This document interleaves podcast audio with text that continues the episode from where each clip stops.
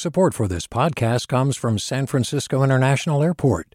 At SFO, you can discover award winning flavors and unique shops all before takeoff. Learn more about what's at SFO at flysfo.com. Hey, it's Glynn Washington from Snap Judgment. And if you love what you're hearing, and I know you love what you're hearing, please consider becoming a KQED member special access to cool events, behind the scenes footage, and so much more. Plus, you'll sleep better at night knowing you did your part for the community you depend upon. It's in you. Please be in it. Visit donate.kqed.org slash podcasts to sign up now. That's podcast with an S. Thanks. From KQED. Good morning. This is the California Report, and I'm Saul Gonzalez in Los Angeles. A lot of us have memories of taking the school bus to school as a kid. But in recent years, there have been cuts to school districts' bus service in the state, especially in communities that already are disadvantaged. One federal study back in 2017 found only 9% of California students ride a school bus. That's the lowest number in the country. One reason? Well, California, unlike other states, doesn't require districts to provide school transportation for students, even though when bus service is cut, it can contribute to chronic absenteeism. In the different surveys that our school districts have done, the number one reason for missing school has been lack of transportation. That's State Senator Nancy Skinner from the Bay Area. She's proposed legislation that would set aside state funds to pay for daily busing service to and from public schools. We have free public education in California, and we don't need to have a charge on the thing that gets you to school. There's no tax increase associated with Skinner's bill, and she says the upfront investment will create important results. While it does increase cost, to provide this home to school transportation. There's also lots of increased costs when our school system is failing our students. But even if Skinner's legislation is passed, can enough school bus drivers be found? Many districts are already reporting problems hiring and keeping drivers because of the job market and COVID. And as KQED's Alex Hall reports in Sacramento, school bus drivers are speaking out about poor working conditions they're faced with. SEIU Local 1021 says Sacramento City Unified School District supervisors have told bus drivers who tested positive for COVID to continue working and put kids who have tested positive on school buses. Cassandra Wills says that, coupled with low pay, is motivating bus drivers like her to leave for other jobs. We have to let the windows down. We have no ventilation. Some of these kids don't keep their mask on. They're in their coughing. You know, some of the parents is against the kids wearing masks. We're dealing with a lot over here at transportation. In a statement, Sacramento City Unified said it is district policy to tell all employees to stay home if they have COVID. For the California Report, I'm Alex Hall. Hi, it's Terry Gross, the host of Fresh Air. We bring you in depth, long form interviews with actors, directors, musicians, authors, journalists, and more. Listen to our Peabody Award winning Fresh Air podcast from WHYY and NPR. Hi there, I'm Rund Abdelfatah from Throughline. If you're listening to this podcast, you know that KQED produces exceptional storytelling that keeps you informed, inspired, and entertained. Their podcasts cover issues from your neighborhood to the entire country and everything in between. Support this work today. You can help us continue to bring quality podcasts to your ears. Just head to donate.kqed.org slash podcast. That's donate.kqed.org slash podcast. The Newsom administration has struck a no bid deal with Kaiser Permanente to provide health care to people enrolled in the state's Medi Cal system, which provides health care to people with limited incomes. The deal has sparked criticism from other healthcare providers. They're blasting the governor's office for what they say is a lack of transparency and charge that a sweetheart deal was reached with Kaiser, which has made financial contributions to charitable causes important to Newsom. Other healthcare healthcare providers fear that under the deal, Kaiser might cherry pick the healthiest Medi Cal enrollees and leave the sickest for other providers to take care of. The state defends the contract. It says the deal commits Kaiser to increasing Medi Cal enrollment by 25% over five years as part of a larger initiative to improve healthcare access in the state. When the Omicron surge first swept through California, nursing homes implemented more stringent testing requirements for visitors. It was right about the same time that California started allowing COVID positive nurses who aren't showing symptoms to keep showing up to work.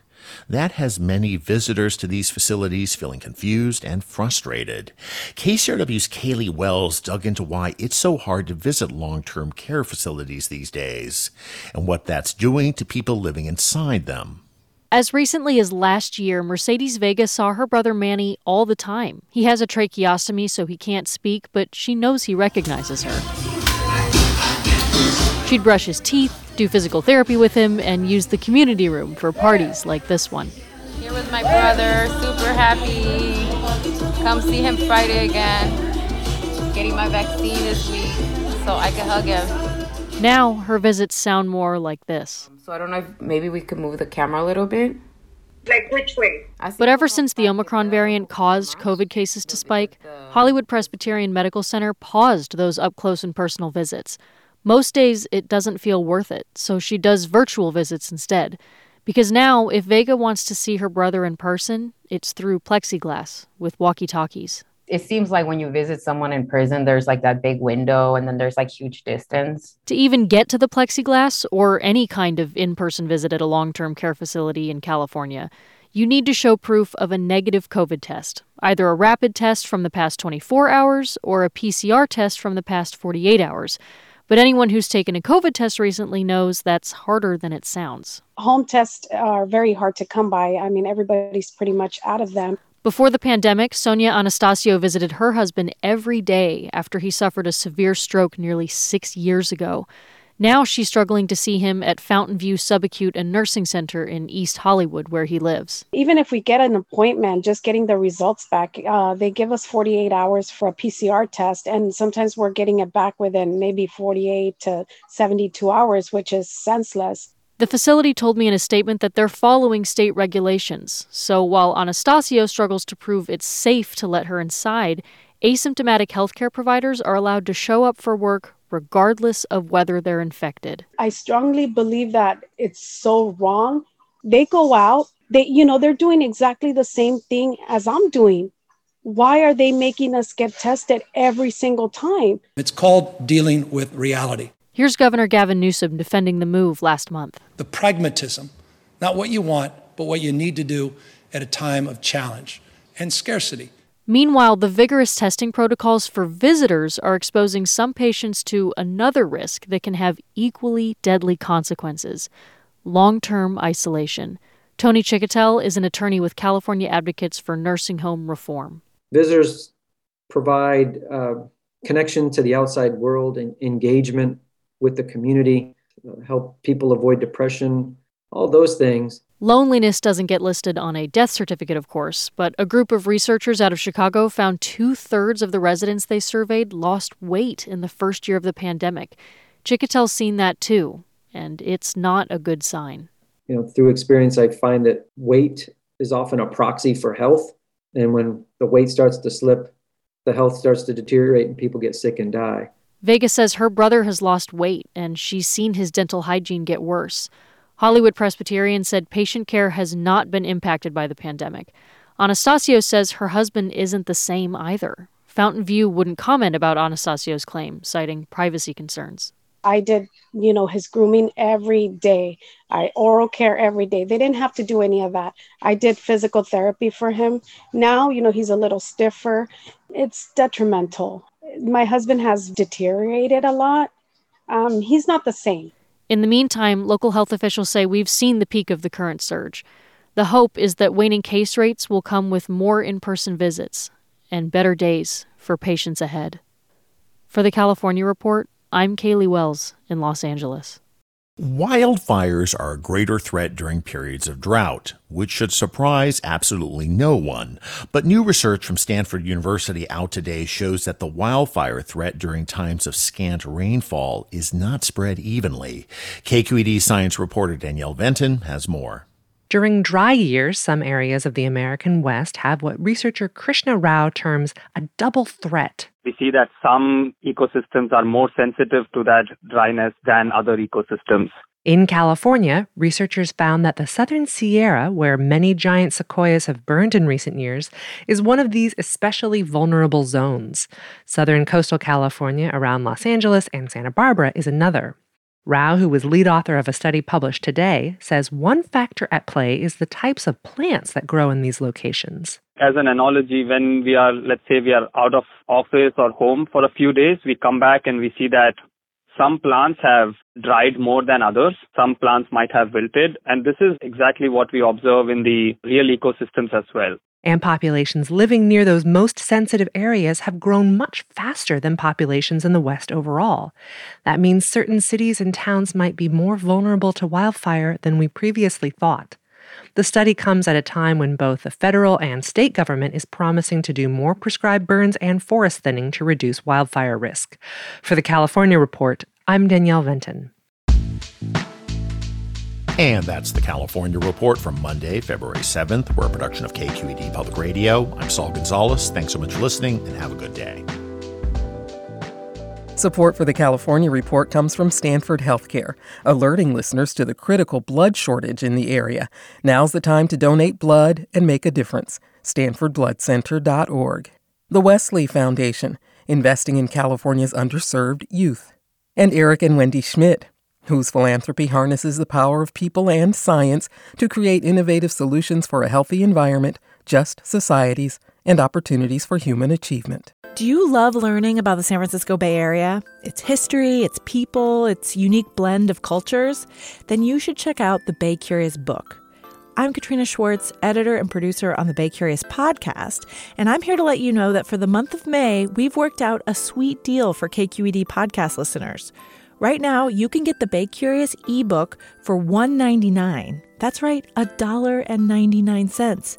Just search for Bay Curious wherever you get your ebooks or find a link in our show notes. This offer does expire at the end of the month, though, so you'll want to act on it fast. Happy reading!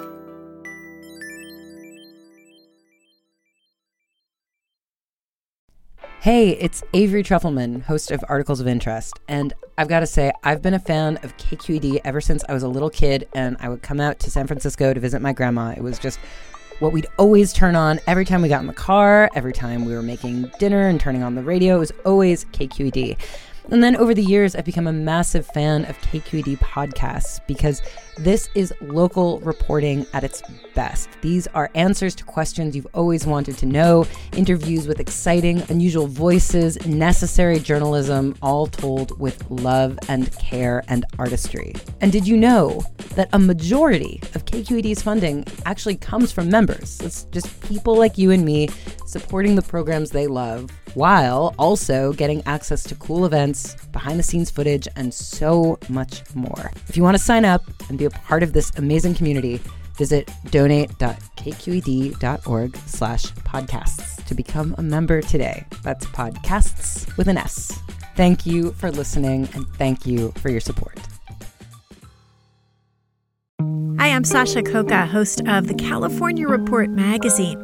Every week, we bring you stories about what connects us in the giant, diverse Golden State. Because what happens in California changes the world. I love this place. We were once seen as like the place to be, California. The land of milk and honey. That's where you go to Sunshine State, but we just have challenges right now. KQED's California Report magazine. New episodes drop every Friday, wherever you get your podcasts.